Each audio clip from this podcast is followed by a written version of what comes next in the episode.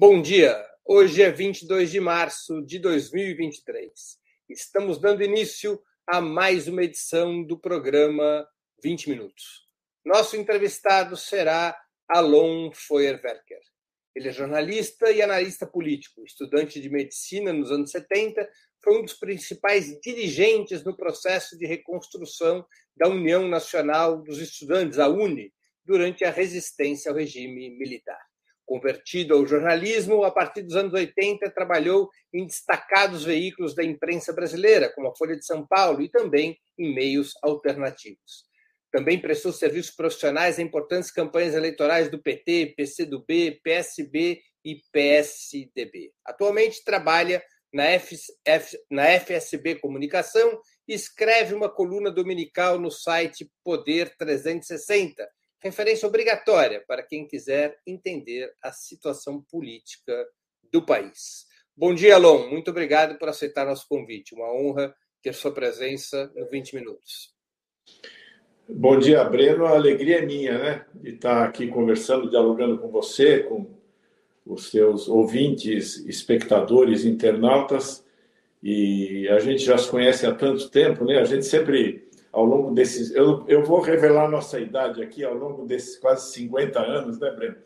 Que a gente, que a gente conversa no privado, né? muitas vezes concordando, muitas vezes discordando, mas sempre dialogando é, no, com inteligência e com, com elegância. Então é uma alegria estar nesse programa, que é um programa. É, é uma referência, né? É uma referência do debate político no Brasil. Muito obrigado pelo convite. Alô, o governo Lula se aproxima da marca dos 100 dias, simbolicamente carimbada por supostamente representar um tempo de lua de mel com a opinião pública, a imprensa e o parlamento. A quinta administração petista está chegando bem sucedida ao final desse período que se encerra em 10 de abril, depois da Semana Santa? Breno, é, eu diria para você que todo governo tem. Ele recebe de presente, todo novo governo recebe de presente um período de graça, né? uma lua de mel. E eu acredito que o governo Lula, é, de alguma maneira, né, é, paradoxalmente, acabou sendo politicamente beneficiado pelos episódios aí de 8 de janeiro. Né? Que estenderam esse período de graça e de lua de mel exatamente é, pela, pela rejeição da maioria da população àqueles episódios né, de violência, de depredação aí dos prédios públicos e de, de contestação do próprio resultado eleitoral. Né? Mas ele chega nos primeiros 100 dias tendo é, resgatado algumas coisas e alguns, algumas marcas importantes é, dos governos do PT, aí o Bolsa Família, o Minha Casa Minha Vida, né? É, essas marcas foram resgatadas e isso certamente aumenta é, o capital político do governo, ou pelo menos preserva o capital político do governo. Mas daqui para frente, Breno, conforme o, o 8 de janeiro vai ficando para trás e conforme é, o governo ultrapassa esse período de simplesmente resgatar as marcas do passado, ele vai ter de começar a mostrar serviço. Né?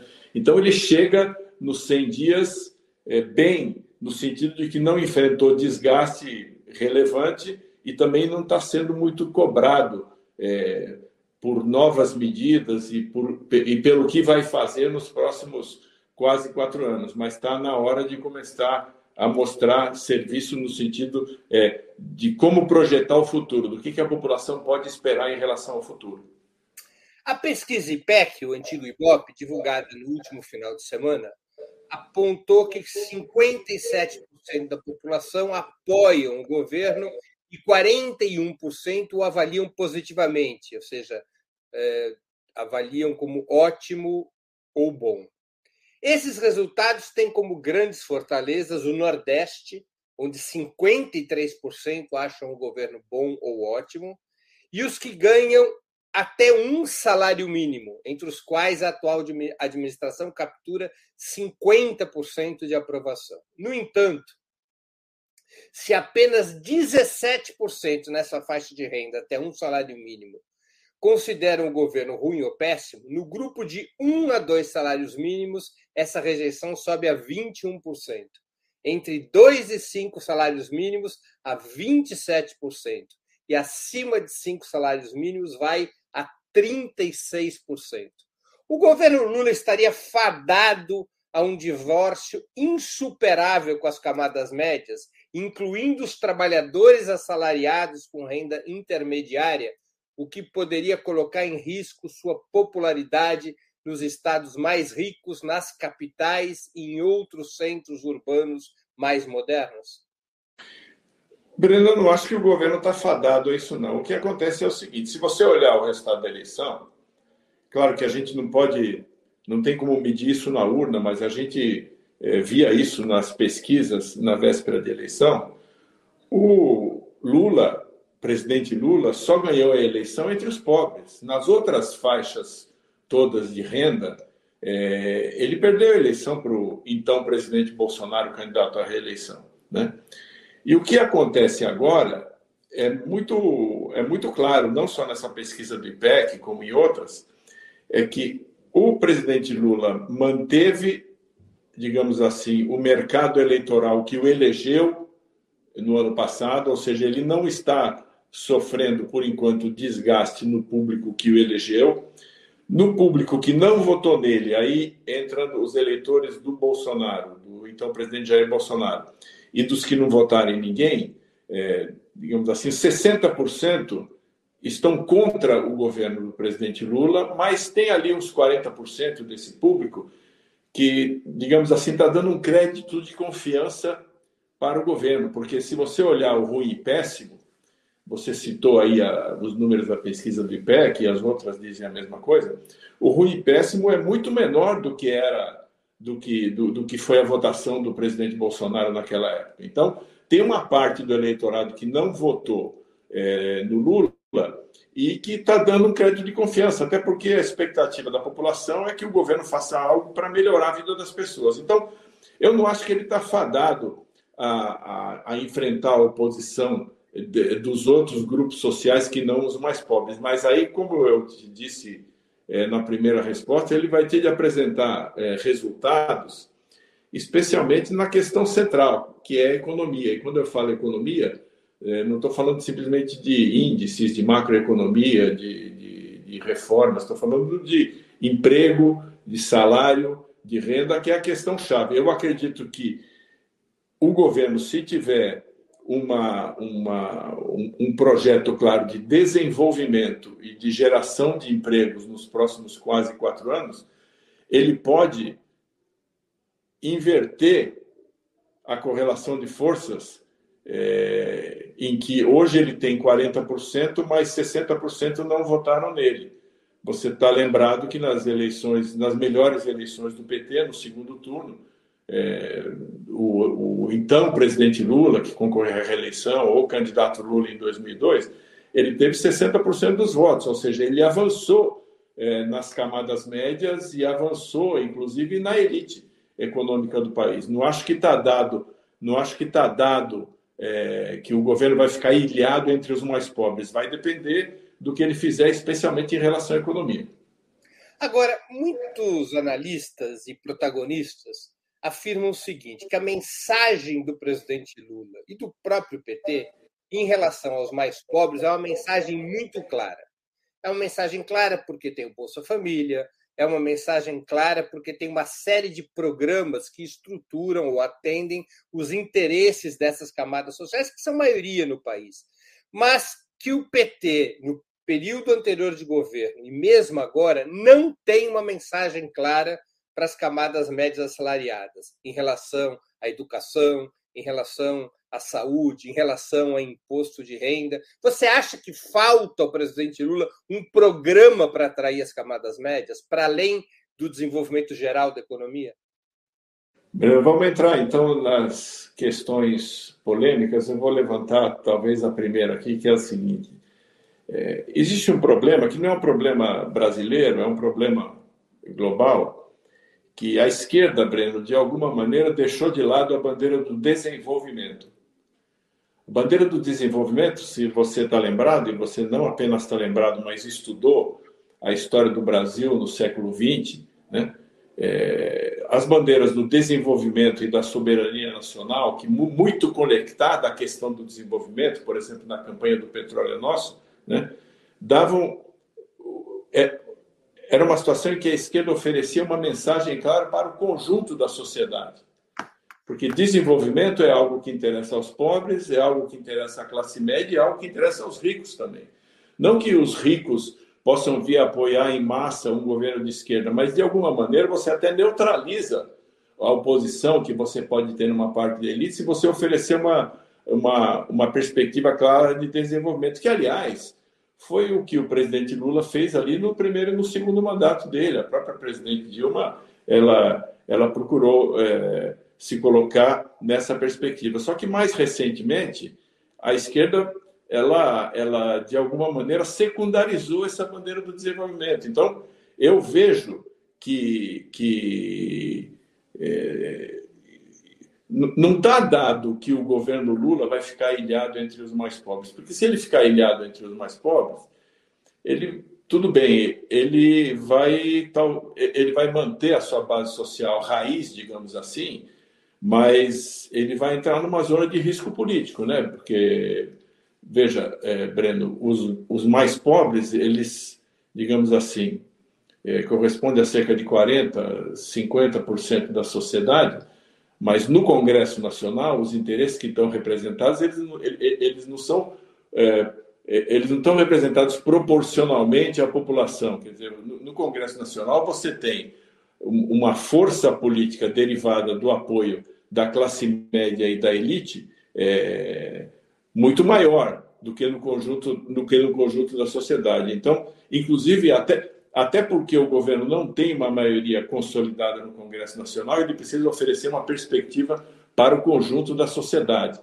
E para o conjunto da sociedade, o que ele precisa oferecer é uma perspectiva de desenvolvimento. Claro, desenvolvimento com distribuição de renda, com redução das desigualdades, todas as bandeiras da esquerda e as bandeiras do PT.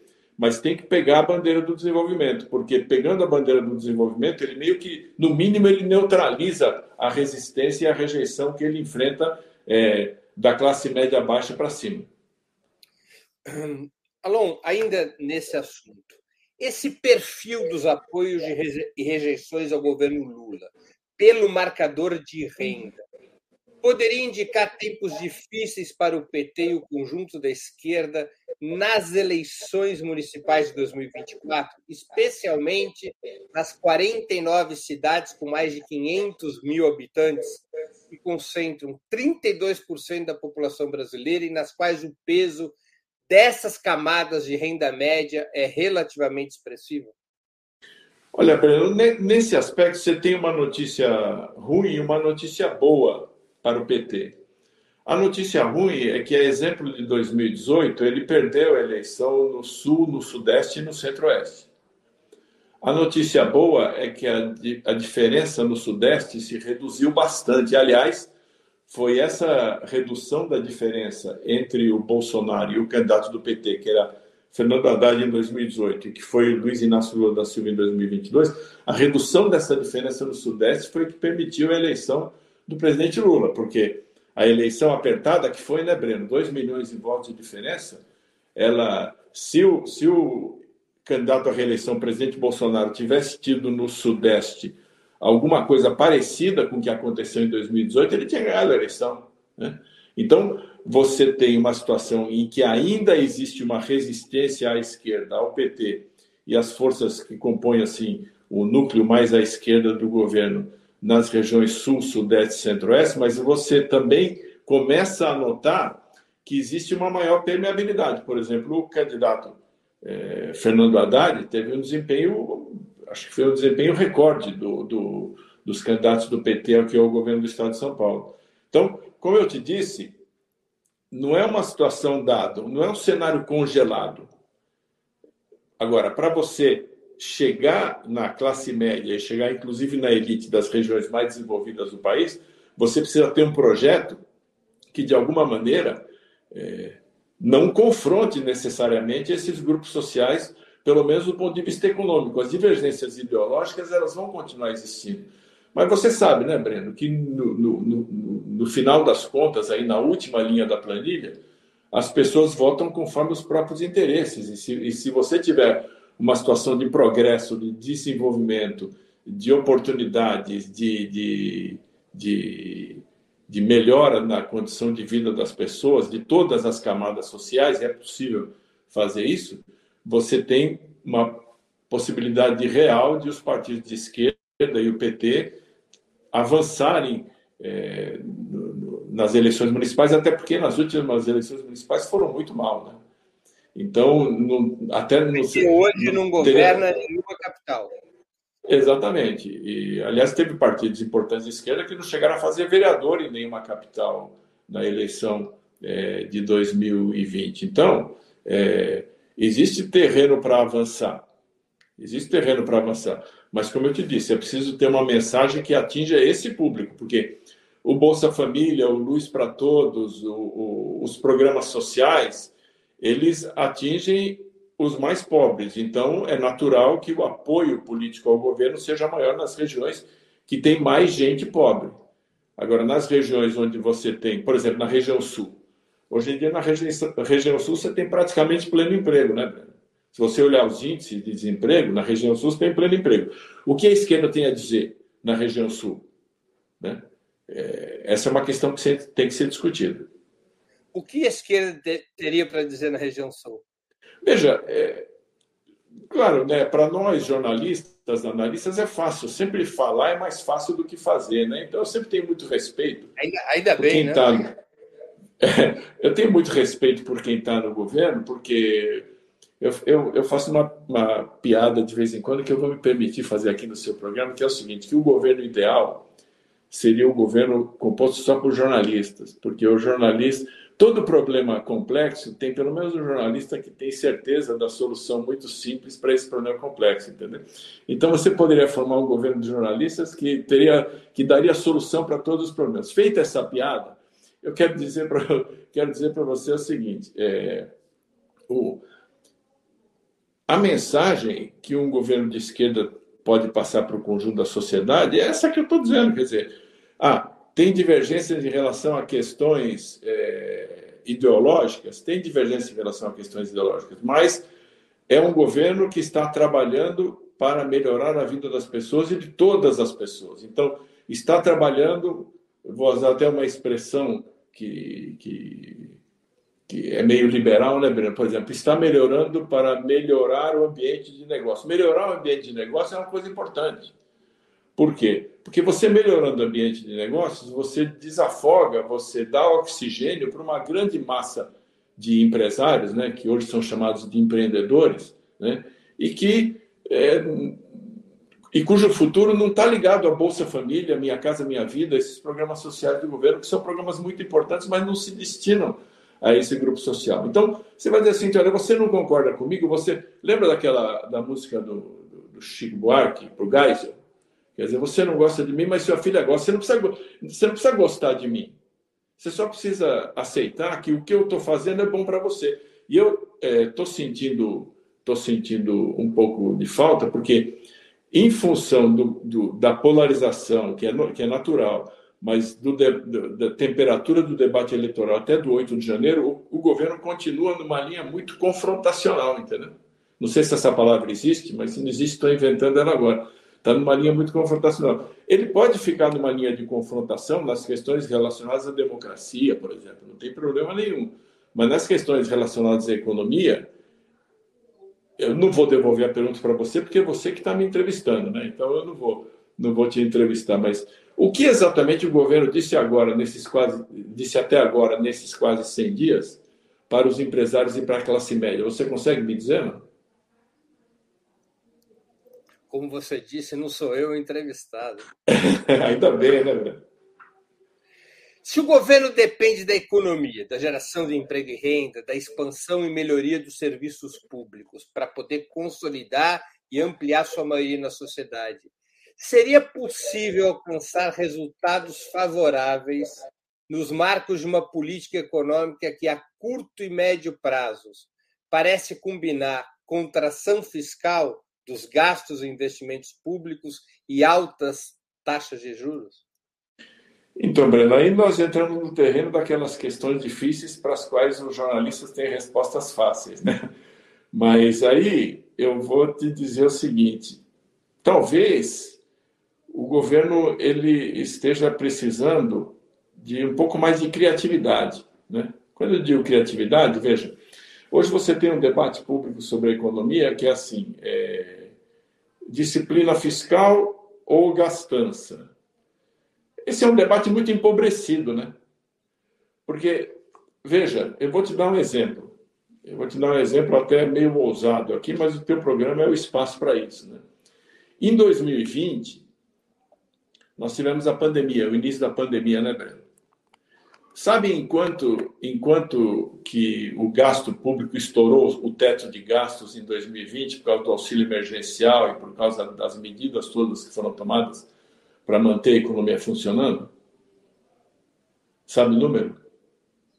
Não, de cabeça não tenho. 500 bilhões de reais.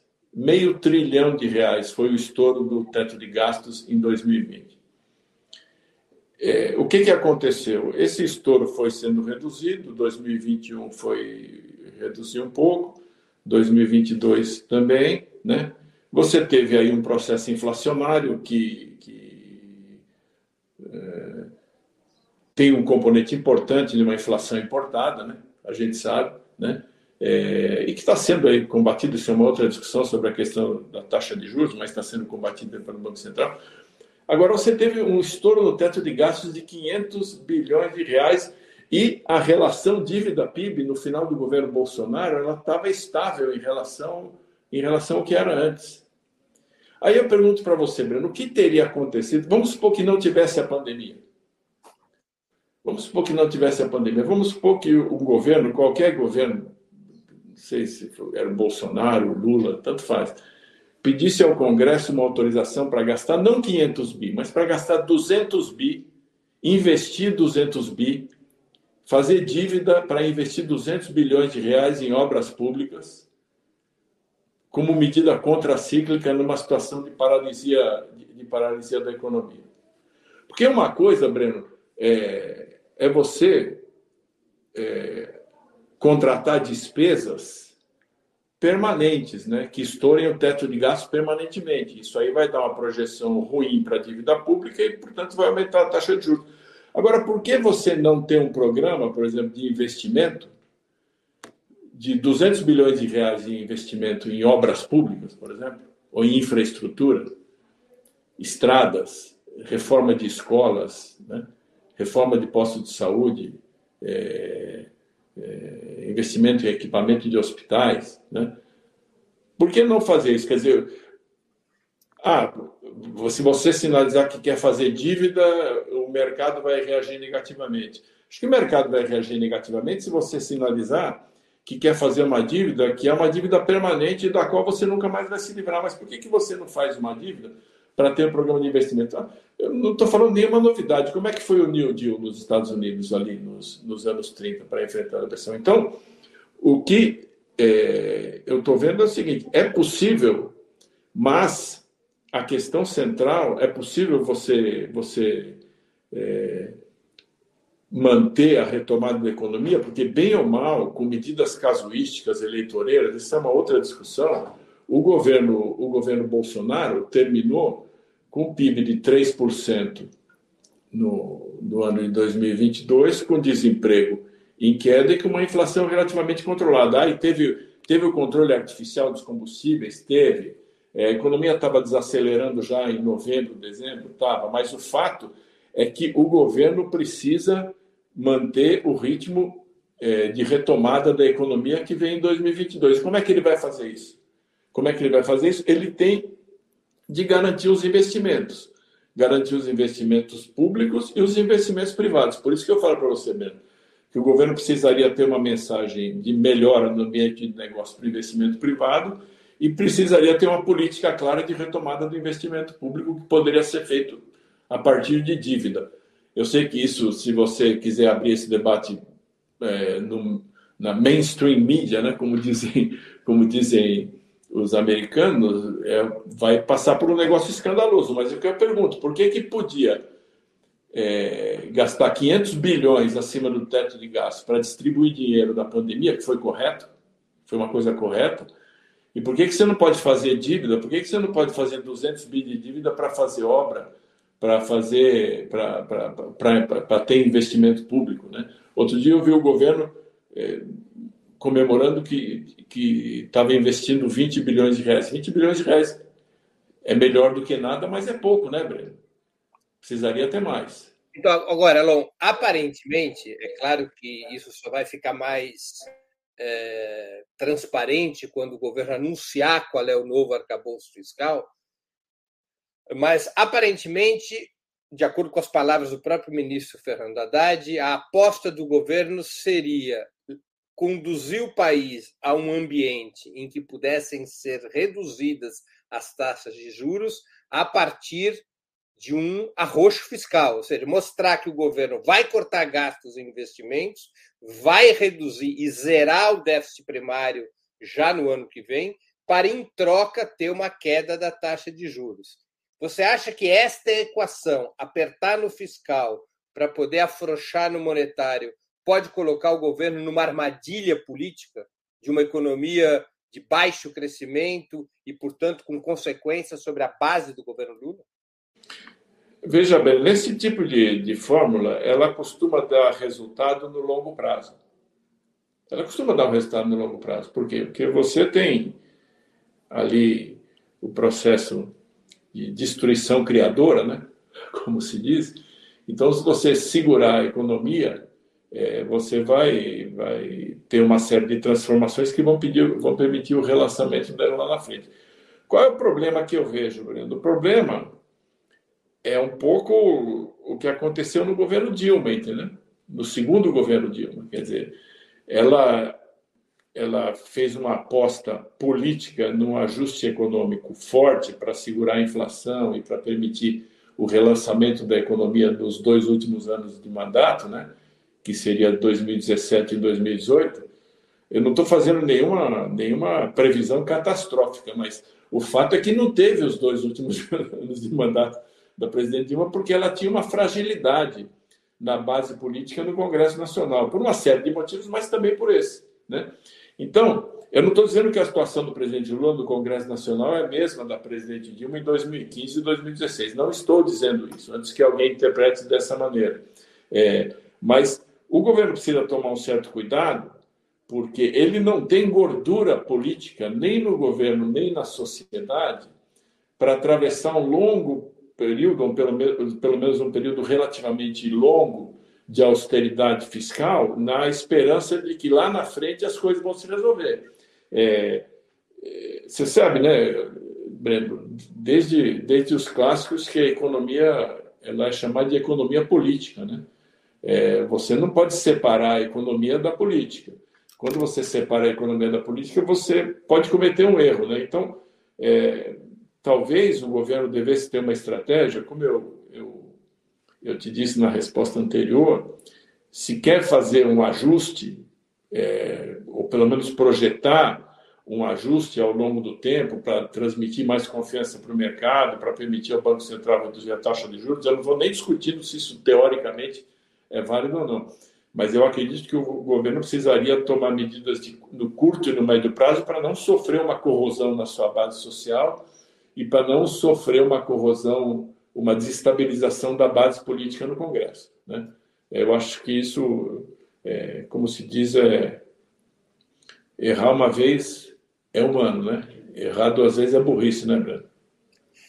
Alon, o governo enfrenta uma maioria no parlamento que, do ponto de vista político ideológico, ela está em termos absolutos. Dois terços do Congresso estão do centro para a direita.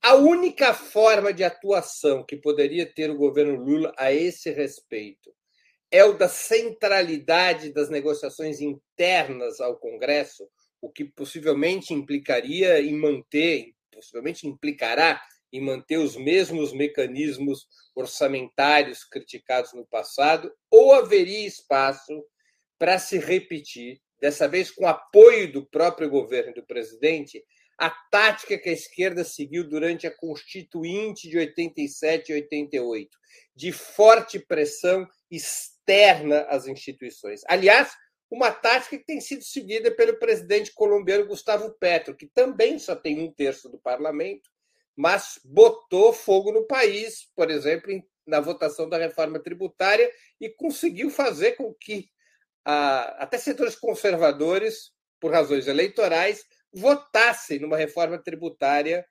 progressiva. Qual é a tática para lidar com a maioria conservadora no parlamento? Qual seria, qual seriam os caminhos? Essa questão que você que você aponta, Breno, é uma questão central. É...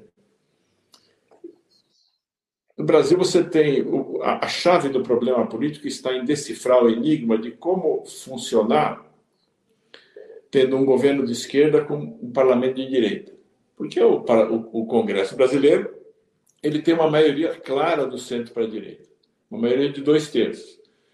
E o poder executivo ele é um, um poder executivo liderado pela esquerda. Tem gente no governo que não é de esquerda, mas a liderança é do governo é do PT, que é um partido de esquerda. Né?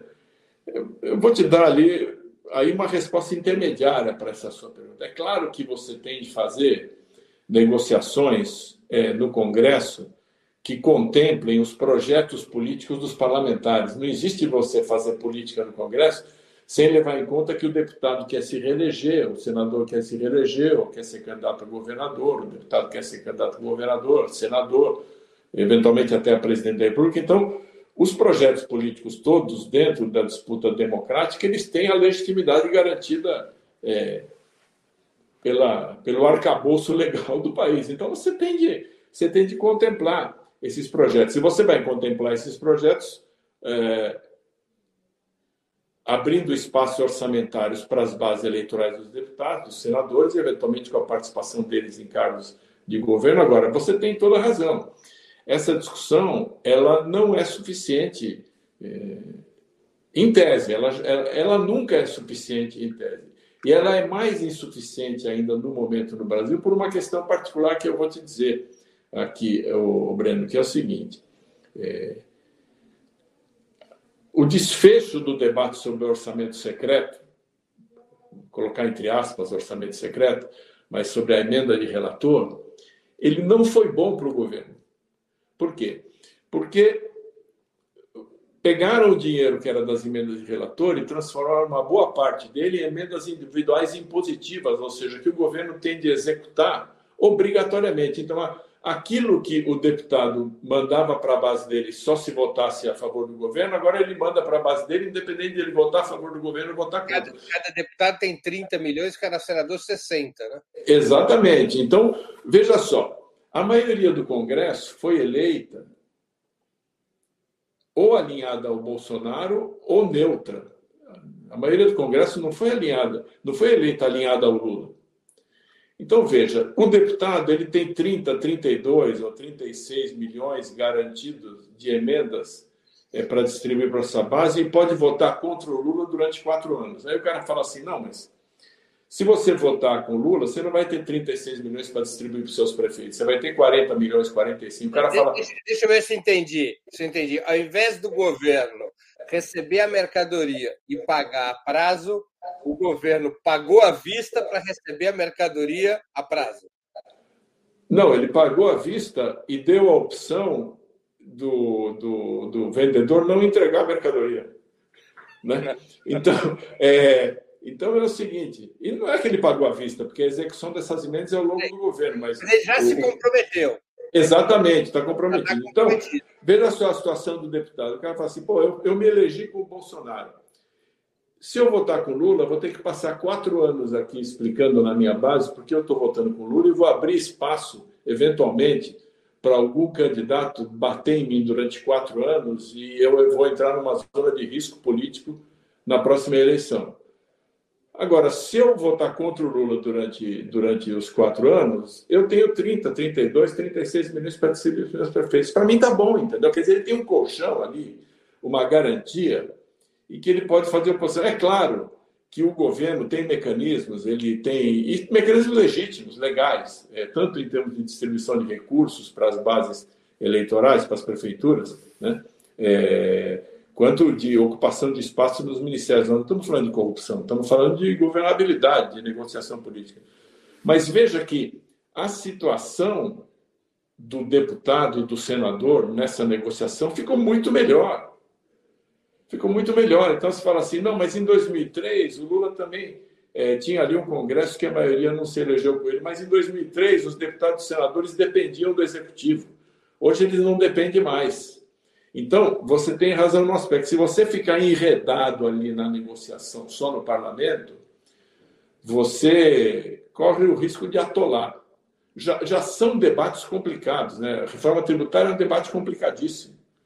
Né? Então, você corre o risco de atolar. Então, eu, eu, eu não não estou lembrado agora quem fez a pergunta, mas um dos nossos ouvintes aqui me fez a pergunta se o governo não deveria discutir a reforma tributária no conjunto da sociedade. É exatamente o que ele tem que fazer. Quer dizer, é, muito, muito obrigado pela intervenção. Quer dizer, você precisa fazer o debate no conjunto da sociedade para que haja pressão social sobre o Congresso e para que a sociedade tenha como influir não apenas pelas vozes do dos que sempre têm voz, né, Breno? Mas pelas vozes do que não, dos, dos que não costumam ter voz. Então, essa questão é fundamental, a mobilização é fundamental. Você vai ter que ter negociação política e mobilização. É, só a negociação política é muito provável que esse debate trave, né? Porque o governo quer uma coisa e a maioria do Congresso não sei se está disposta a dar o que o governo quer. Mas se você tiver mobilização social e uma boa articulação política, você tem gente capaz de fazer isso lá. Tem o ministro Alexandre Padilha, tem o ministro Rui Costa, tem gente experiente, gente que. Eh, o ministro Alexandre Padilha já foi ministro, o ministro Rui Costa foi governador por dois mandatos na Bahia. Então, não vejo como o governo não faria isso, mas complicou, né? Complicou, porque é, o deputado e o senador hoje estão muito mais independentes do governo. Aliás, eu vou te dizer o seguinte: o desfecho desse debate do orçamento secreto, veja, na campanha, o PT e o presidente Lula bateram no orçamento secreto. É, é bem provável que o propósito do presidente Lula, o propósito legítimo, foi de trazer para ele o poder né, da, da, da, da distribuição das emendas parlamentares e tirar esse poder do Arthur Lira tiraram o poder do Arthur Lira, mas deram para os deputados. Ou seja, os deputados hoje eles são mais independentes em relação ao governo e também são mais independentes em relação ao Arthur Lira. E o governo ainda teve de apoiar o Arthur Lira para a presidência da Câmara. Então, é realmente uma situação complicada, né, Breno? Alon, você acha que o Centrão, chamado Centrão hoje, ele é mais ideológico? Ele está mais próximo da Faria Lima do que há 20 anos atrás, quando seus interesses pareciam ser fundamentalmente eleitorais e fisiológicos? É, Breno, eu tenho uma pequena divergência, pelo menos uma dúvida, em relação a essa tese de que o centrão é uma massa fisiológica sem coloração ideológica. Eu não penso dessa maneira. Tá? O chamado Centrão é um agrupamento de direita. É um agrupamento de direita. É, o que aconteceu, Breno, é que termos, é, na sociedade o pensamento liberal, o pensamento de direita, ele se fortaleceu ao longo dos últimos anos. Foi isso que aconteceu. Então, as, é, você, claro que o Brasil, se você olhar todas as pesquisas, a população ainda acredita que é, o Estado deve resolver, é o, é o responsável último pela solução dos problemas das pessoas. Mas você teve um avanço importante por um conjunto de circunstâncias, né? Ao longo da, da, da década passada, você teve avanço importante das ideias liberais. Tem gente que não gosta quando eu digo que as ideias liberais são ideias de direita, mas é, elas estão associadas ao pensamento de direita aqui no Brasil. Estados Unidos, a palavra liberal está associada à esquerda. Aqui no Brasil está associada à direita, então me desculpe quem, quem não gostar dessa minha, dessa minha classificação, mas é a realidade. Então, eu vejo que o Centrão é um, um, um agrupamento parlamentar à direita. e que reflete, de alguma maneira, a, o crescimento do pensamento liberal no conjunto da sociedade e muito mais dentro é, da, daquele segmento da sociedade que é a direita.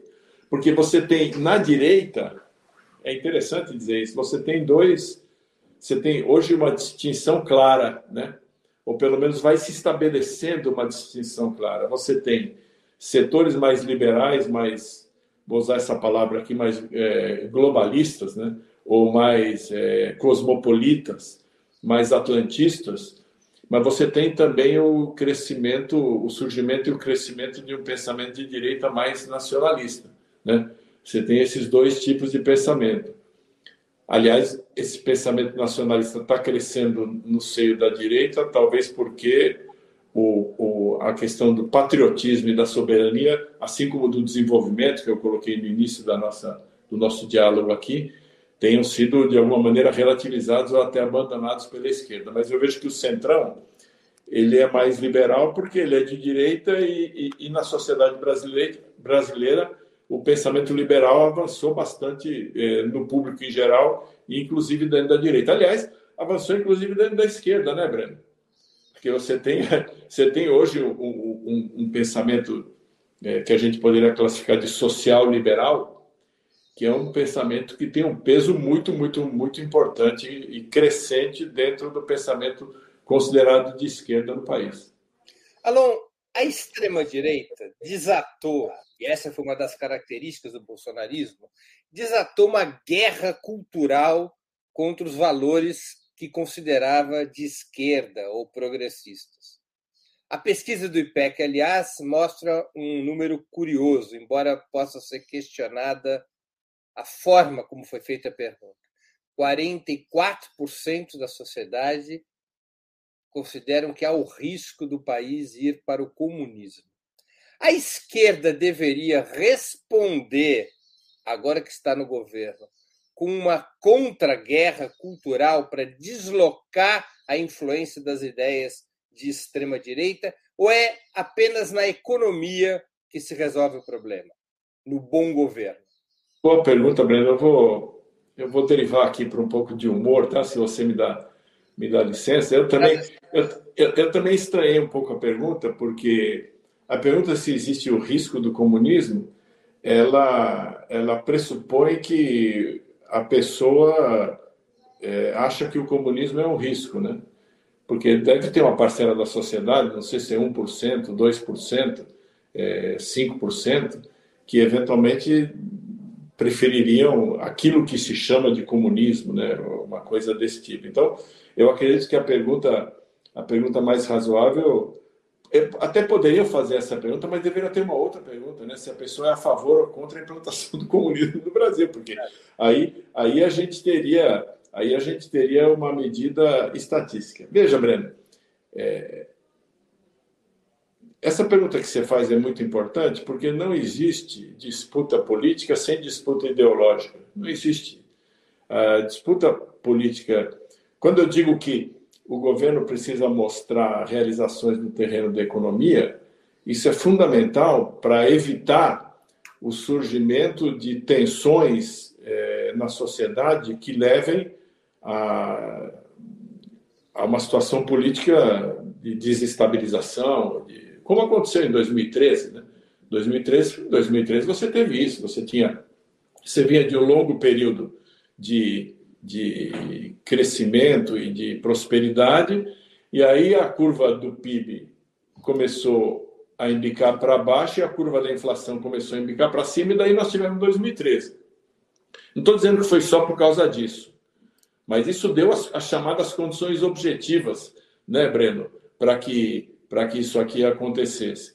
É, então você precisa fazer a disputa política na sociedade Inclusive porque, se você eventualmente vier enfrentar um período econômico mais difícil, a sociedade precisa saber exatamente do que se trata. E aí eu digo para você: você precisa fazer essa disputa política, e essa disputa política não pode ser feita sem levar em conta a disputa ideológica, mas tem que tomar um certo cuidado.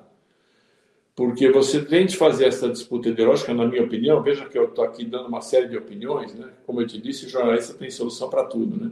É, a disputa ideológica tem que ser feita é, de uma maneira inclusiva, né? Para usar uma palavra da moda, você tem que fazer a disputa ideológica oferecendo.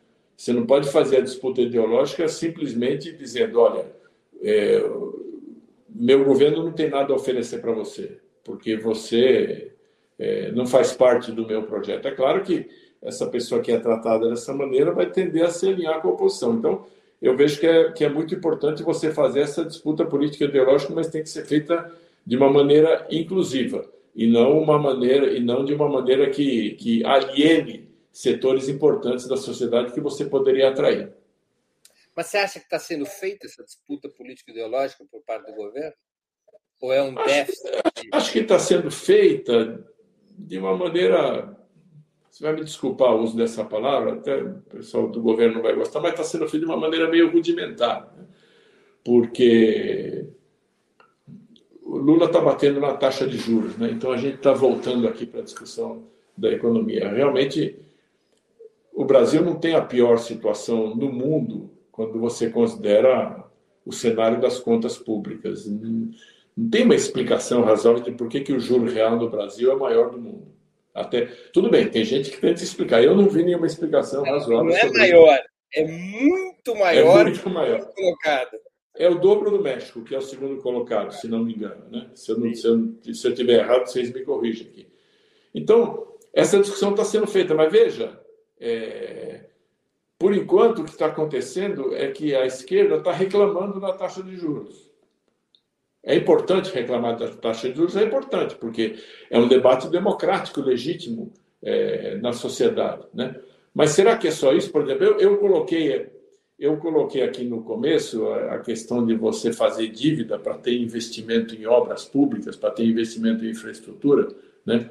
E é uma dívida que não é permanente, é uma dívida que você faz uma vez e aquilo, de acordo com a boa teoria econômica, né? Você investe e, e cria valor, né? É... Será que o governo não deveria fazer esse debate, por exemplo, sobre a questão do endividamento?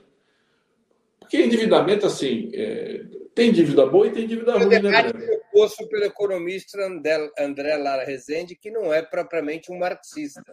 Não, mas veja, eu mesmo tenho muita dúvida, eu não, não tenho nem autoridade intelectual para debater esse assunto, mas eu tenho dúvida se você deve simplesmente dizer, ah, não, pode fazer dívida que está tudo bem. Eu tenho dúvida sobre isso, porque se fosse assim, vários países que nós conhecemos, né, Breno, já teriam, de alguma maneira, equacionado a situação. Agora, de qualquer maneira, a gente sabe que tem dívida boa e dívida ruim. Né? O que é dívida boa? Aquela dívida que você faz, por exemplo, para construir uma fábrica. Porque você faz a dívida para construir uma fábrica, aquela fábrica ela vai produzir, você vai vender, você vai criar valor, você vai gerar emprego, você vai pagar sua dívida e ainda vai sobrar o recurso para você voltar a investir. Então, essa é a dívida boa. A dívida ruim é você fazer dívida, aliás, a regra de ouro, ela impede que o governo faça isso, é você fazer dívida para aumentar a despesa de custeio. Então, a dívida pública, ela está criminalizada no geral, entendeu, Breno? É isso aí que me, que, que me incomoda um pouco. E a única solução que se coloca é você fazer um ajuste fiscal. Claro que ajuste fiscal dá resultado, como eu disse, dá resultado no longo prazo, mas é no, no, longo prazo, no longo prazo estaremos todos mortos, né, Breno? É que é interessante a maneira como no debate de ideias o André Lara Rezende coloca o tema, porque o que ele propõe, independentemente dessa discussão complicada de limite de endividamento, ele diz assim: a dívida é uma relação, não é um número, é um percentual do PIB. Você tem dois caminhos. Ou você aperta o numerador, ou você aumenta o denominador. Se a economia crescer mais do que o endividamento, o percentual da dívida sobre o PIB vai cair. Tá sem som, Alon? Tá sem som. Dívida. Hã? Agora tá bom. Ué, aconteceu alguma queda aqui do Alon. Enquanto o Alon não volta, eu vou aqui fazer o comercialzinho. Antes de continuarmos, eu queria pedir que vocês contribuam com Opera Mundi. Há seis formas de fazê-lo.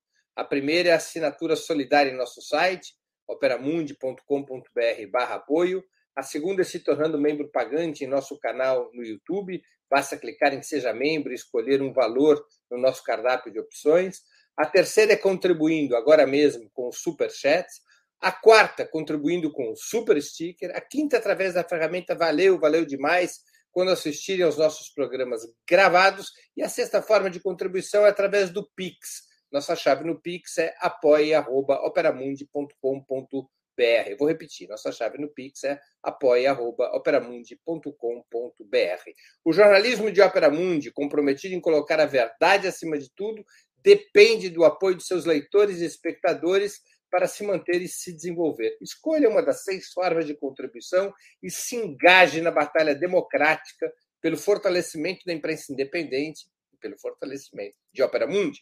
Também informo que estamos oferecendo um brinde imperdível para todos os assinantes do site e membros pagantes do canal de Opera Mundi no YouTube, antigos ou novos assinantes e membros. Quem já for assinante ou membro ou vier a se tornar, terá acesso exclusivo ao curso Contando Histórias PT 43 anos de luta, elaborado e apresentado pelo historiador Walter Pomar. São seis episódios absolutamente imperdíveis em uma coprodução entre Ópera Mundi e a ELAP, Escola Latino-Americana de História e Política. Alon, já voltou? Voltei. Opa, pronto. Você tinha caído ou saído? Não, teve, teve uma, oscilação, uma oscilação da conexão aqui, coisas do mundo moderno. Né? Isso aí. Então, mas você, a gente conversava quando você estava, quando você caiu, é essa questão, quer dizer, você pode resolver o problema da dívida aumentando o denominador ou diminuindo o numerador. O que o André Lara Rezende coloca no debate, que você pode se endividar para a economia crescer. Se a economia crescer, aumenta o denominador e o percentual da dívida embica para baixo a médio e longo prazo. Veja, a, na política do Paulo Guedes, ela, ela era uma política clara. Quer dizer, a política dele toda era abrir espaço, reduzir o papel do Estado e abrir espaço para o investimento privado. Essa política, não, veja, as pessoas é, podem discutir qualquer coisa, mas ela tem uma lógica, né? Porque o investimento privado é 90% do, do, do investimento total do país. Então, se você abrir espaço para investimento privado, você vai ter crescimento. A política do PT, pelo que eu entendo, do que os economistas do PT falam, e eu não sou economista, então se eu estiver errado, de novo vocês me corrijam, é o seguinte: o PT não despreza o investimento privado, mas ele acha importante o investimento público, investimento estatal, inclusive para você induzir o investimento privado. Não é isso? É exatamente, é exatamente isso. Agora, é preciso ter, então, recursos para você fazer o investimento público, estatal. Você precisa ter esses recursos. Então, por exemplo, quando foi negociada ali a PEC da transição, aqui entre nós, né, Breno, discutiu-se tudo. É, dinheiro para o Bolsa Família, dinheiro para recompor o orçamento do Ministério da Saúde, discutiu-se tudo. A questão por que não se discutiu na época uma margem, um limite, uma, um, um montante de recurso para você alavancar investimento público e investimento estatal? Porque você pode fazer, não tem. Não, não, não é pecado o Estado investir. O pecado, se você pensar dessa maneira, é você ter um descontrole nos gastos de custeio. Isso, de fato, é um é assunto que, na minha visão, é, não tem como negar. Se você se você tiver um descontrole dos gastos de custeio, você vai ter um problema grave. Agora, o Estado deve ter recursos para fazer investimento próprio, que inclusive vai induzir o investimento privado, vai atrair investimento privado, exato, inclusive porque pode ser investimento privado em parceria com o investimento, com o investimento do Estado, por que não? Então, você tem toda a razão, quer dizer, você tem de melhorar a relação dívida-PIB cuidando da despesa, mas também é, é, cuidando de aumentar o denominador, né? Você tem que aumentar o PIB, porque se você não aumentar o PIB, não tem, não tem, não tem como você se salvar, né, Breno? Alon, mudando um pouco de assunto.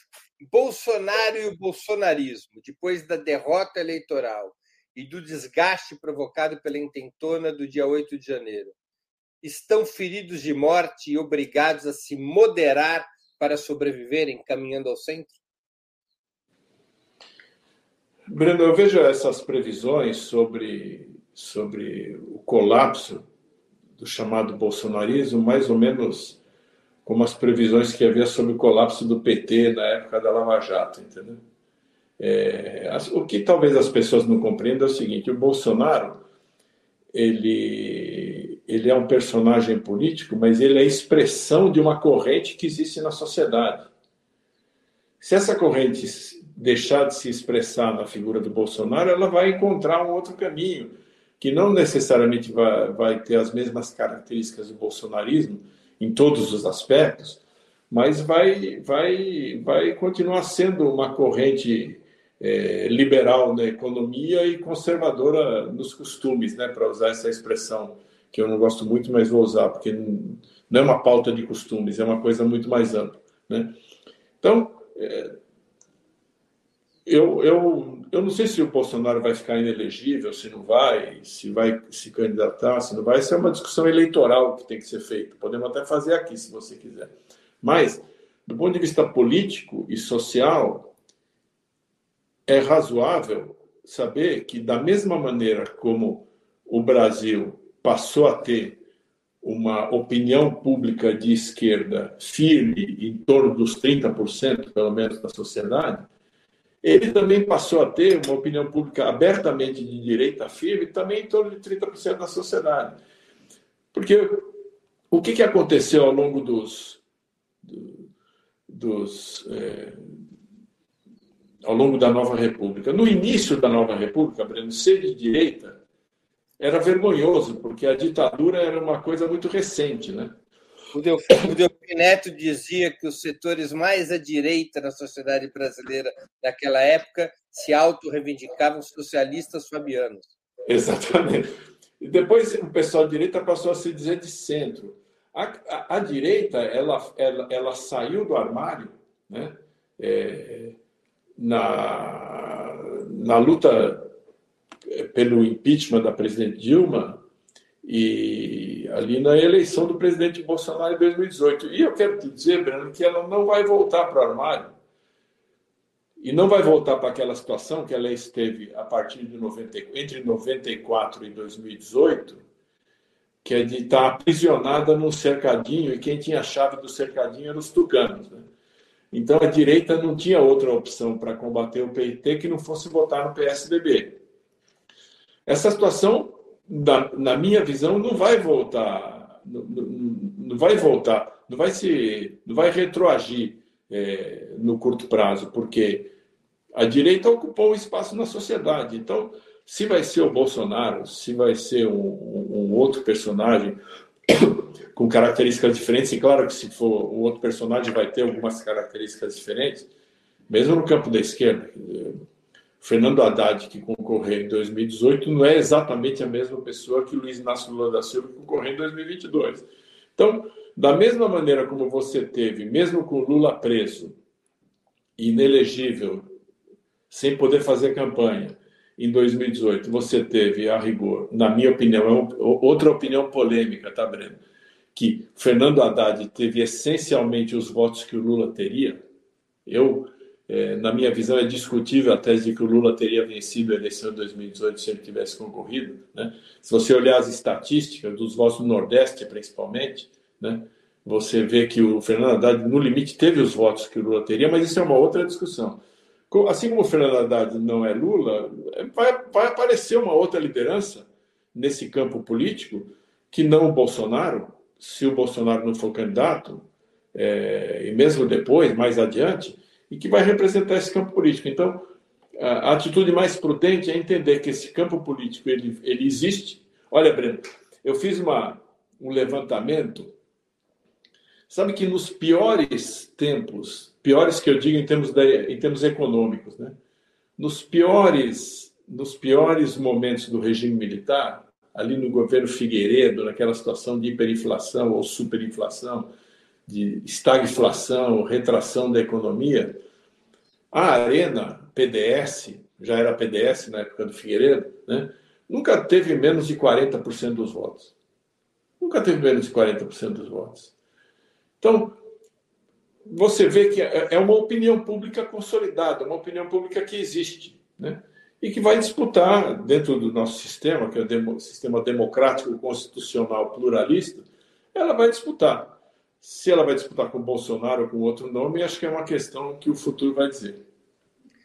Na pesquisa IPEC, volto a citar a pesquisa IPEC, 50% dos entrevistados, novamente, pode ser questionada a forma da pergunta, mas 57% dos entrevistados afirmaram que gostariam de ter uma terceira via para evitar a polarização do, no país. A direita tradicional, por alguns intitulada como centro democrático, e aí eu estou me referindo a PSDB, MDB, DEM, que agora é União Brasil, a direita tradicional ou direita liberal teria base e espaço para renascer como força protagonista, deslocando o bolsonarismo e retomando a polarização que existia pré-Bolsonaro? essa direita liberal chamada de centro democrática, ela tem um peso importante na elite, né? Ela ela tem ali de 10 a 15% de participação, mas falta ela uma coisa muito importante e que na política, especialmente um país como o Brasil, por diversas razões, é fundamental. Veja, é, imagine que um extraterrestre chega é, no Brasil e chama uma pessoa qualquer ali, um político qualquer, da direita, da esquerda e do centro democrático. E pergunta, eh, e pede para eles, por favor, me leve, me levem a seus líderes. Ah, o cara da esquerda vai levar o Lula, né? E o da direita vai levar o Bolsonaro. E do centro democrático vai levar quem?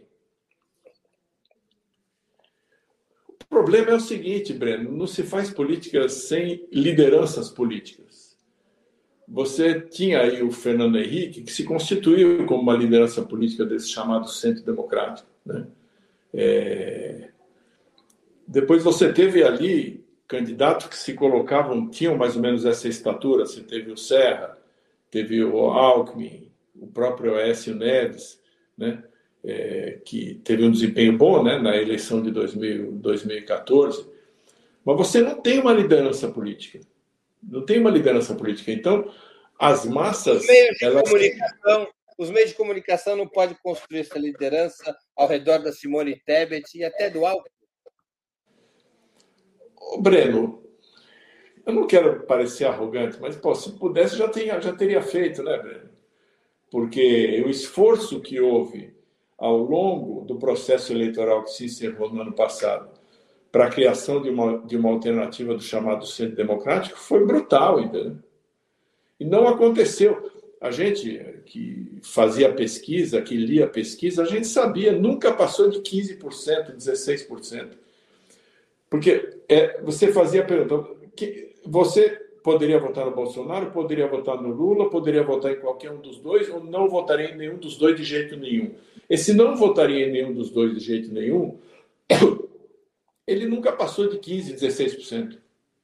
Nunca passou de 15%, 16%. Então, para que haja uma. uma para que o centro democrático rompa a bolha, ele precisa criar uma liderança política ou mais de uma liderança política. Pô, criar uma já é difícil, né, Bruno? Mais de uma é um negócio complicadíssimo. Ele precisaria criar uma liderança política que furasse a bolha e que dialogasse ou com o público do PT ou com o público do Bolsonaro, ou do Lula ou do bolsonarismo.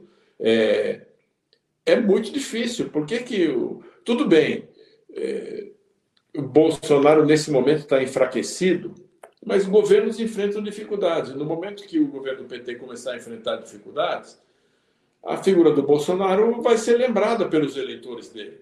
É natural. Da mesma maneira como a figura do Lula passou a ser lembrada pelos eleitores dele quando o governo Bolsonaro entrou numa zona de turbulência política. Então, é muito difícil você romper essa polarização sem você ter uma liderança política da estatura do Lula ou do Bolsonaro.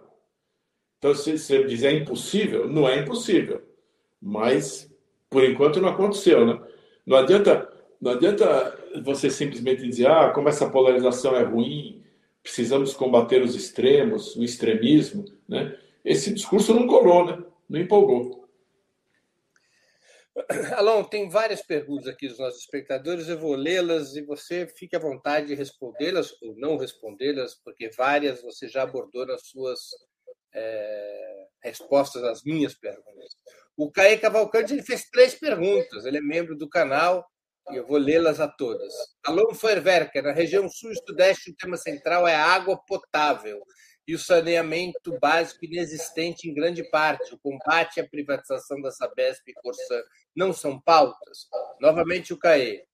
É, o governo não precisaria abrir um debate sobre a reforma tributária de forma ampla na sociedade, além do Congresso Nacional? Essa você já respondeu diretamente. E o mesmo Cauê. É, trabalho de base, Alon. Lula venceria fácil em 2018. Se assim não fosse, não precisaria da farsa jato e nem do teatro da facada o exército se empenhou à toa contra. E, e outro aqui, Anistia Não, que contribuiu com o Superchat, agradeço, é, faz a pergunta: há futuro imediato com o Banco Central bolsonarista? Está sem som.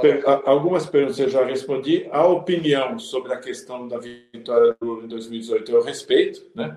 É, mas tem uma opinião diferente. Esse é um debate que a gente poderia fazer, se bem que é o tipo da discussão que nunca ninguém vai conseguir provar quem está certo e quem está errado. Atual, né? Exatamente. Em relação à questão é, do saneamento, a esquerda, Breno, as esquerdas, né, como se dizia antigamente, elas precisam tomar um certo cuidado, porque o novo marco do saneamento ele apontou um certo rumo para você ampliar a oferta desse serviço para a população. Eu vejo que o governo do presidente Lula quer rediscutir isso. Né? Tem que tomar um certo cuidado para essa rediscussão ela não é, provocar uma paralisação do processo do processo de ampliação da oferta desse serviço, porque aí o nosso o nosso participante aqui do debate está dizendo que, que é uma discussão fundamental na região sul é, do país. É, o que as pessoas querem saber é se vai ter água e esgoto, né? Se e, e qual vai ser o preço cobrado do, do usuário. Então, se o governo entrar num debate em que essa questão, em que a sociedade enxergue só o ônus, ou seja, é, o que estava começando a andar parou de andar e não enxergar o bônus, isso vai ser muito complicado. Né? Em relação ao Banco Central, veja, eu, é, você deve ter percebido aqui, com todo respeito, né, de novo, é, me valendo aqui do ambiente democrático propiciado pelo Breno Altman e pelo Opera Mundi, eu não gosto muito de adjetivos, entendeu? É, a ideia de que o Banco Central é bolsonarista, o Banco Central foi nomeado, é, a diretora do Banco Central foi nomeada pelo presidente Bolsonaro. Mas a partir daí dizer que o Banco Central é bolsonarista, veja, vamos falar do Banco Central e aí nós vamos entrar numa discussão importante, o Breno. É, eu até agradeço essa pergunta da, do anistia não, porque ela me permite falar um negócio que eu não falei. Ah, tudo bem, a taxa de juros está alta, o Banco Central diz que a taxa de juros está alta porque ele tem que perseguir uma meta de, de, de inflação e a inflação está muito acima da meta. Os últimos números, aliás, mostram uma inflação bastante resiliente. Acontece, Breno, que você, que o governo, dos três votos do Conselho Monetário Nacional que definem a meta da inflação, Dois deles são de ministros que o, o, presidente Lula pode demitir na hora que quiser. Né? Tudo bem, o terceiro voto é do Roberto Campos Neto, que é o presidente do Banco Central, mas os outros dois votos são do Fernando Haddad, ministro da Fazenda, e da ministra Simone Tebet, do Planejamento.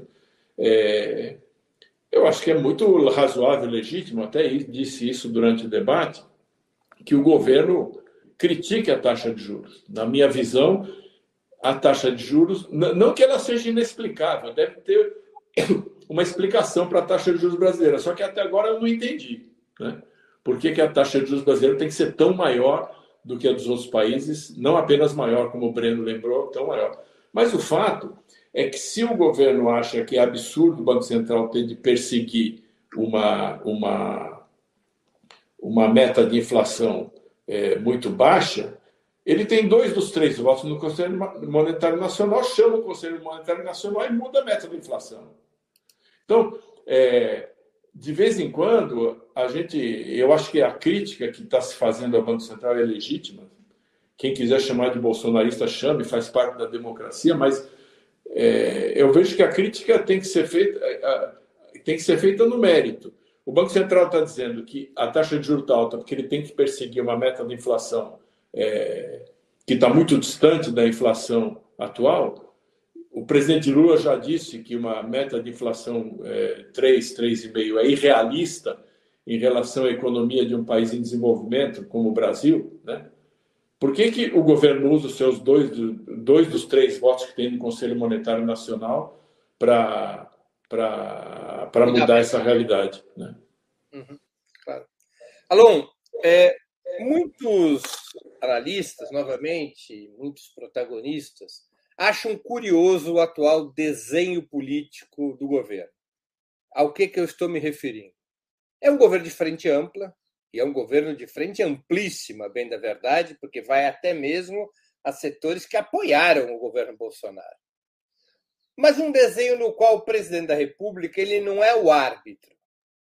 Todas as grandes questões polêmicas, incluindo a que você mesmo lembrou da taxa de juros, são todas bancadas pelo presidente da República. O presidente da República é a voz da polêmica no governo e a voz da defesa mais à esquerda, aparentemente, das posições do governo, enquanto que os ministros, em geral, aparentam ter uma posição muito mais moderada, menos confrontacional.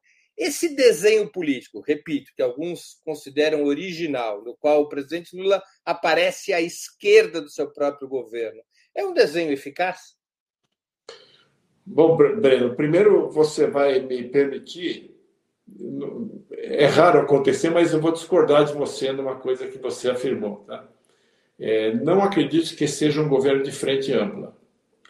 É, o governo é essencialmente um governo do PT que tem aliados colocados em alguns ministérios com o objetivo de trazer apoio parlamentar e, e, base parlamentar ao governo. Se você olhar o núcleo decisório do governo, ele é todinho do PT.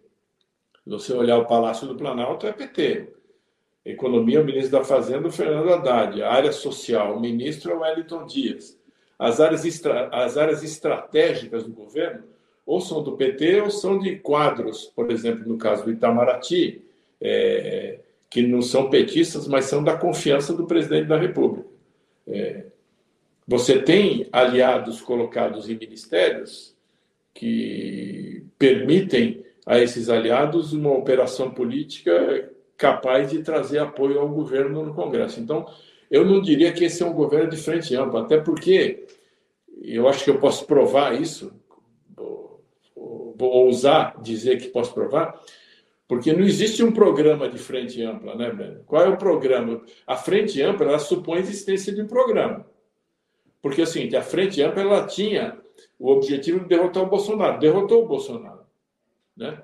É, derrotou eleitoralmente e ele foi derrotado politicamente no dia 8 de janeiro. Então, Bolsonaro, neste momento, está derrotado. O governo, ele não é um governo de frente ampla, é um governo do PT. Agora, o presidente Lula tem várias variáveis aí que, que, que a gente poderia analisar. Eu acho que a entrevista dele ao 247 ontem foi uma entrevista é, bastante é, reveladora. O presidente Lula está empenhado é, na disputa política e no diálogo com o núcleo duro da sua base. A impressão que me dá é essa. É, em termos políticos, ele está empenhado na disputa política contra o bolsonarismo e o Bolsonaro e no diálogo com a sua própria base. Né? É, isso tem um problema, porque, como eu disse para você, ele não está falando com o resto da sociedade, na minha opinião. Né? É, não estou dizendo que ele deveria fazer diferente, porque eu já te disse, o jornalista tem solução para tudo e acha que sabe de tudo. E eu não vou querer entender mais desse assunto aí do que o presidente Lula, que se elegeu três vezes presidente da República e elegeu duas vezes uma, uma elegeu a sucessora que se reelegeu. Então, eu vou com calma. Mas o fato, fato, né? É, como dizia o Lenin, né, o, o, Breno, os fatos são teimosos.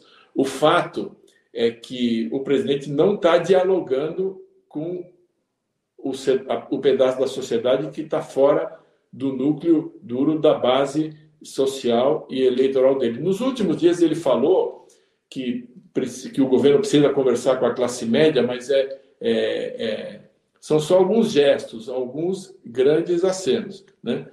Como é que eu vejo isso que está acontecendo? Eu vejo da seguinte maneira: é, Lula e o PT têm a memória do que aconteceu com a presidente Dilma. Né?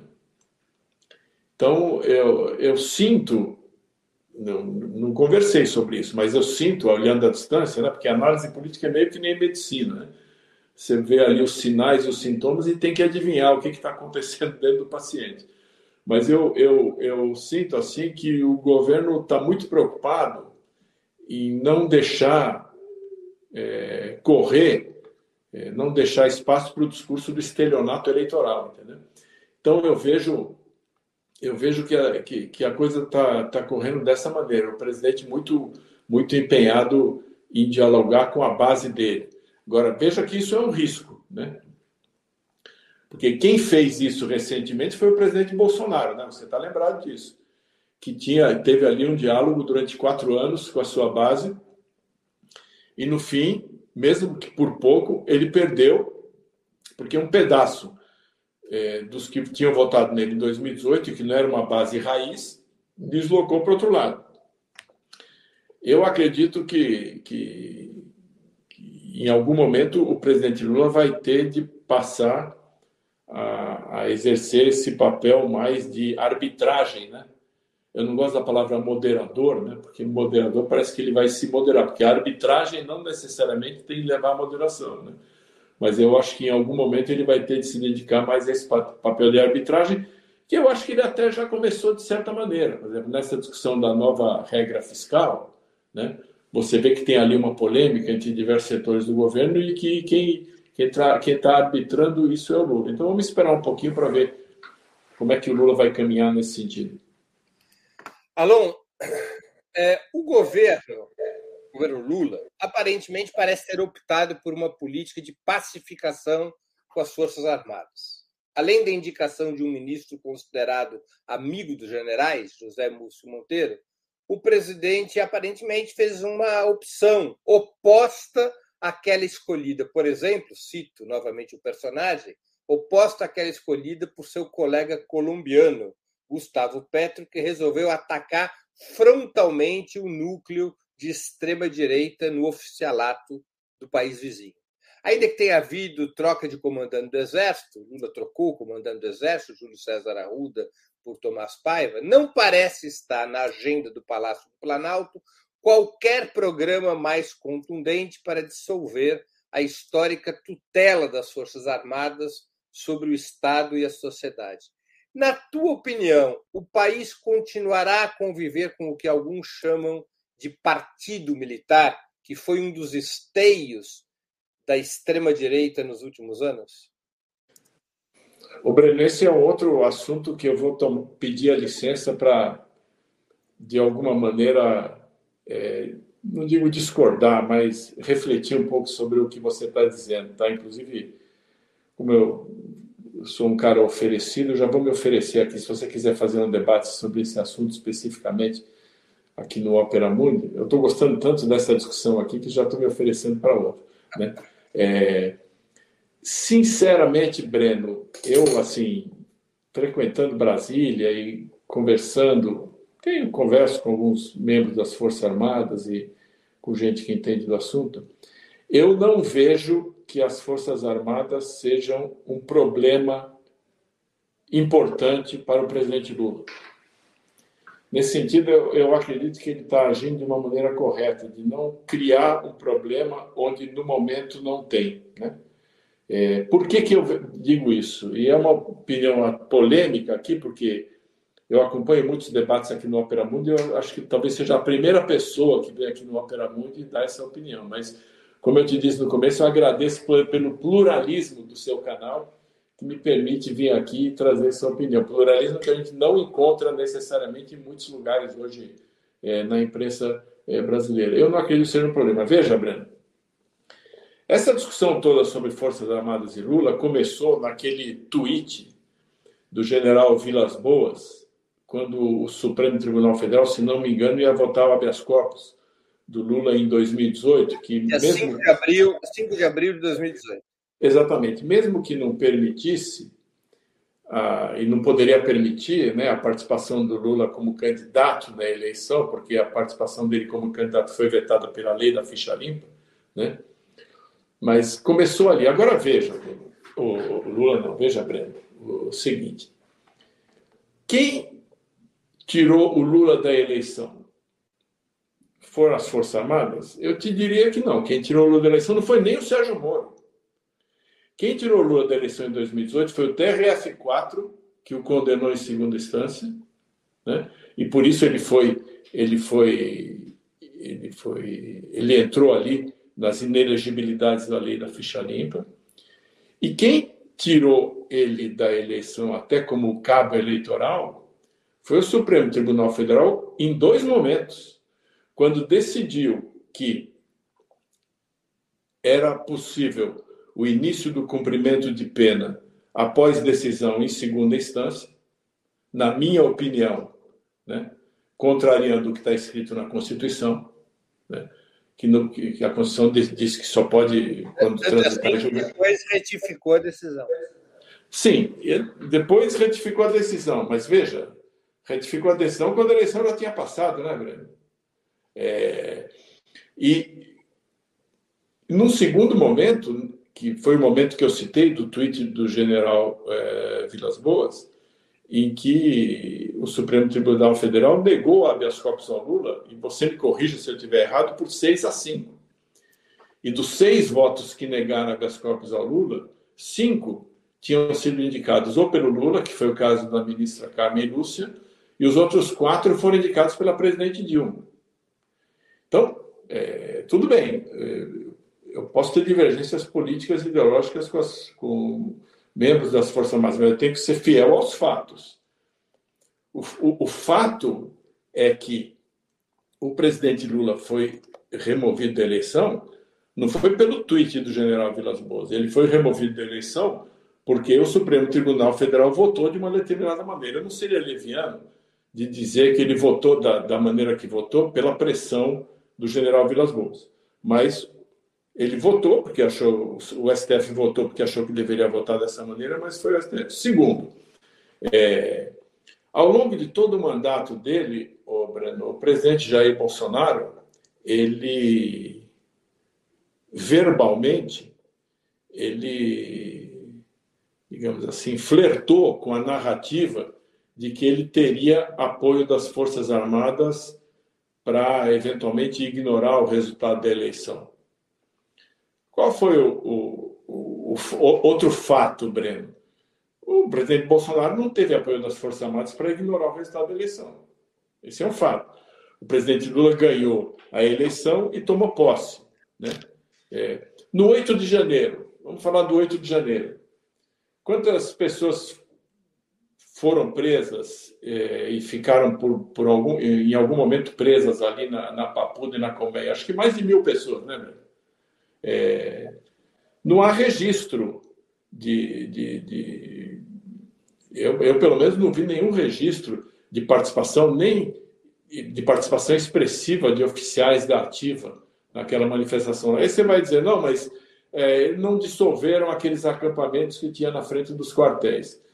Eu posso te dizer, Breno, que em algum momento a não dissolução daqueles acampamentos foi uma decisão política tomada porque se acreditava que aqueles acampamentos se dissolveriam naturalmente e, e essa avaliação. Não, houve foi... mais do que isso. O comandante do segundo do Exército impediu a ação da PM do Distrito Federal. O segundo ministro Flávio Dino reconheceu até em entrevista no Opera Mundo que o Exército impediu a ação da polícia militar na noite do dia 8, quando a polícia tinha já a ordem judicial para dissolver o acampamento e prender os acampados, que é exatamente quem tinha participado do 8 de janeiro, o Exército cruzou blindados na frente da PM e o governo se viu obrigado a recuar.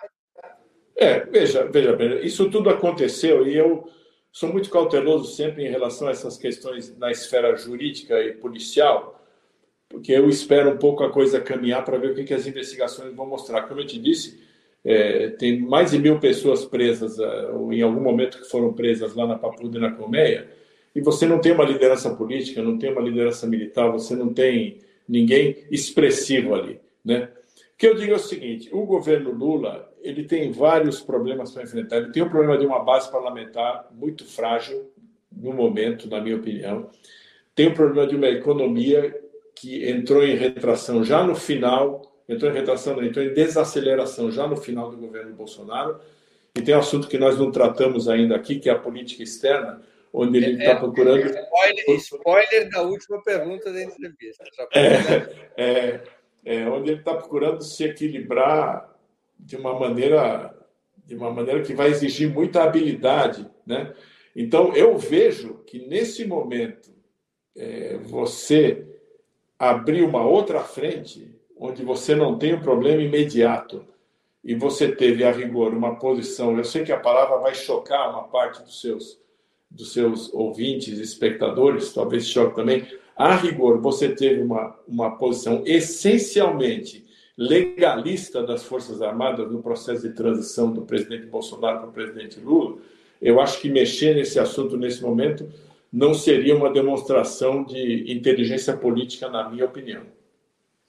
O voto brasileiro na última Assembleia Geral das Nações Unidas sobre o conflito ucraniano contra a Rússia e ao lado dos Estados Unidos poderia representar algum tipo de inflexão na política externa que foi conduzida pelos presidentes Lula e Dilma no período de 2003 a 2016, ao lado de seguidas declarações do chanceler Mauro Vieira, simpáticas à aliança liderada pela Casa Branca em vários temas. O Brasil poderia estar escolhendo um rumo geopolítico que eventualmente criaria problemas, colidiria com o bloco comandado pela coalizão entre Pequim e Moscou? Olha, Breno, não se trata nem de, de, de, mudar uma orientação dos governos do PT. Na minha opinião, você está tendo um flerte com uma mudança de orientação da, da política externa brasileira dos últimos 60 anos. Né?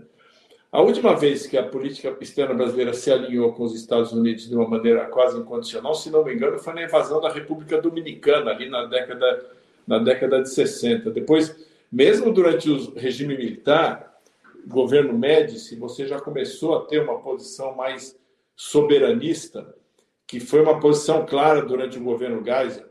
Né? É, depois veio o governo Collor, que era um governo mais. Quer dizer, o governo Sarney manteve essencialmente essa política. Depois veio o governo Collor, que foi um governo mais atlantista, depois Itamar Franco foi o Interregno, depois Fernando Henrique, que também é, foi é, um governo assim mais pró-atlantista, e depois vieram os governos do PT. Mas eu, eu diria que, que, que você tem um flerte com uma mudança de uma orientação histórica da política externa brasileira. Eu só, eu só, só entendo essa, essa mudança por um motivo. O presidente Lula está indo agora para a China, né, Breno? E o objetivo do governo, com toda razão, é estreitar, aprofundar os laços comerciais com a China, porque a China tem duas coisas que das quais o Brasil precisa. O Brasil precisa de mercado consumidor para os nossos produtos, especialmente nossas commodities, e precisa de, de países que queiram investir aqui no Brasil. Precisa de capital. Né?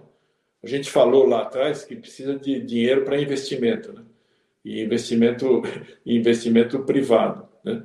É, claro que tem empresas estatais chinesas que poderiam investir no Brasil, mas eu é, classifico esse tipo de investimento na categoria de investimento privado, porque não é investimento estatal brasileiro. Então eu vejo que talvez o governo brasileiro é, por precisar fazer uma aproximação ainda maior com a China, que é o nosso maior parceiro comercial, tenha tentado fazer alguns gestos de apaziguamento em relação ao governo americano, no caso específico da Ucrânia. E não Mas só no caso. Tem aquele mineiro que diz que vai para Juiz de Fora para você não achar que ele vai, para você achar que ele vai para Belo Horizonte, mas é Mas ele vai para Juiz de Fora mesmo, né? É, qual é o problema que eu vejo nisso? Bom, de novo, vou fazer aquela observação, né? Se, o Itamaraty é uma das áreas mais profissionalizadas do Estado brasileiro. Não, desculpa te interromper. É uma das áreas mais profissionalizadas, mas, digamos assim, causou espécie a declaração do Mauro Vieira, até pedi para a produção colocar na tela, dizendo que o Brasil acataria a decisão do Tribunal de Haia e que se o Putin viesse ao Brasil, ele teria complicações. Seja, o Brasil, disse em outras palavras, que se o Putin visitar o Brasil, poderia ser preso entregue e deportado para a Haia. Não é um, exatamente muito profissionalismo isso, não? Deixa eu falar, deixa eu falar antes, antes de tentar não escorregar nessa sua casca de banana, eu vou eu vou falar ainda sobre a questão dos Estados Unidos. Qual é o problema dessa política de apaziguar os Estados Unidos em relação à Rússia para é, garantir um espaço é, de estreitamento das relações brasileiras com a China? É que para os Estados Unidos, a Rússia é uma estação intermediária. O objetivo final dos Estados Unidos é a contenção da China. A posição dos Estados Unidos na guerra da Rússia com a Ucrânia, ela é claramente uma posição cujo objetivo é conquistar algo que parece no momento inalcançável, mas conquistar um enfraquecimento decisivo da Rússia, exatamente porque a Rússia é um aliado fundamental da China, né? É, por que, é que o governo americano não, não, não, simplesmente buscou uma solução negociada desde o princípio? Porque ele viu, na minha opinião, viu a guerra como uma oportunidade de enfraquecer decisivamente a Rússia, que é algo que aparentemente não está acontecendo, mas eles não desistiram ainda desse projeto. Enfraquecer para quê? Porque a Rússia, a Rússia é praticamente um país complementar à China. Né? O que a China tem, a Rússia não tem, o que a Rússia tem, a China não tem. Mas isso aí é uma outra discussão. Né? A minha dúvida é o seguinte: é, será que os Estados Unidos vão aceitar, por causa é, do fato de que o governo brasileiro está tendo uma posição é, mais é, aceitável para eles, americanos, em relação a você? Será que vai aceitar que o Brasil se aproxime ainda mais da China, estreite ainda mais as relações dele com a China, sendo que a China é o adversário é, principal? Eu tenho essa dúvida. Em relação à questão do, de Haia, Breno, é, é, vou fazer uma brincadeira aqui. Acho que o pessoal do Itamaraty não vai não vai ficar chateado comigo. Acho que faltou media training, né? Porque faltou media training. Vai perguntar para você, o, o, Brasil vai prender o Putin se o Putin vier para o Brasil? Sei lá, você responde, não, essa questão é uma questão jurídica importante, intrincada. Vamos ver os desdobramentos dela e muda de assunto, né, Breno? É verdade. Alô, nós estamos chegando ao fim da nossa conversa e eu queria te fazer duas perguntas que eu sempre faço aos nossos convidados e convidadas antes das despedidas. A primeira é qual livro você gostaria de sugerir aos nossos espectadores e a segunda, qual filme ou série poderia indicar a quem nos acompanha hoje? Olha, o... eu acabei de ler um livro muito bom que eu não tinha lido, que é o livro do Lira Neto, com a biografia do Marechal Castelo Branco, primeiro presidente da, do regime militar. Castelo, a Marcha para a Ditadura. Realmente eu recomendo esse livro aí, da Companhia das Letras, é um livro excelente. A gente tratou aqui da questão militar, né, Breno? Eu acho que é um livro excelente para a gente entender é, o desenvolvimento da questão militar desde o início do século, desde o tenentismo até os dias é, do golpe de 64 e do pós-golpe, é um livro muito importante. Filme, eu gostei muito de um filme que é um filme muito diferente, Breno, que é um filme RRR, que é um filme indiano, que está passando no Netflix, que tem que passar isso, RRR. É um filme indiano que eu recomendo por Primeiro que como cinema é um cinema diferente, né? Então já vale a pena ver. Segundo, ele dá uma boa amostra do, do, do ambiente anticolonialista que hoje você percebe que permeia a política na Índia. E o, o Modi é um, é um, é um, é um, é um, líder é, indiano, ele é de direita, mas ele é fortemente nacionalista e soberanista. Né? E esse filme realmente é muito. É, eu gostei bastante porque, além do cinema como espetáculo, né?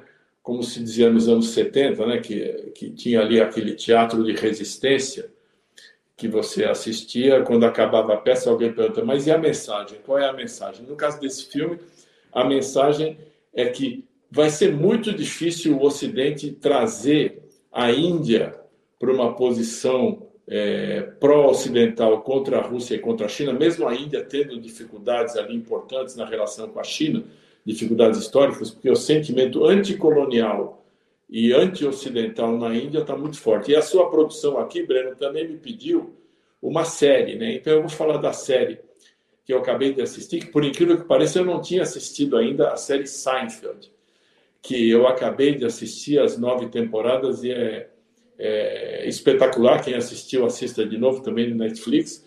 Mas eu tenho um pouco de saudade, o Breno, da época em que o humor era uma coisa inteligente, né? Alon, eu queria agradecer muito pelo seu tempo e por essa conversa tão interessante. Muito obrigado por ter aceito nosso convite. Obrigado você. É, de novo, sempre assisto aí o seu programa, admiro muito a tua trajetória, o teu trabalho. Nós temos convergências e temos diferenças, mas é, conversar com gente inteligente como você, com as pessoas que mostraram inteligência nas perguntas, é sempre um prazer, um privilégio. Muito obrigado aí, né? Grande abraço, Alon. Também agradeço a todos e todas que assistiram a esse programa, em especial aqueles e aquelas que puderam fazer contribuições financeiras ao nosso site e ao canal de Ópera Mundi no YouTube.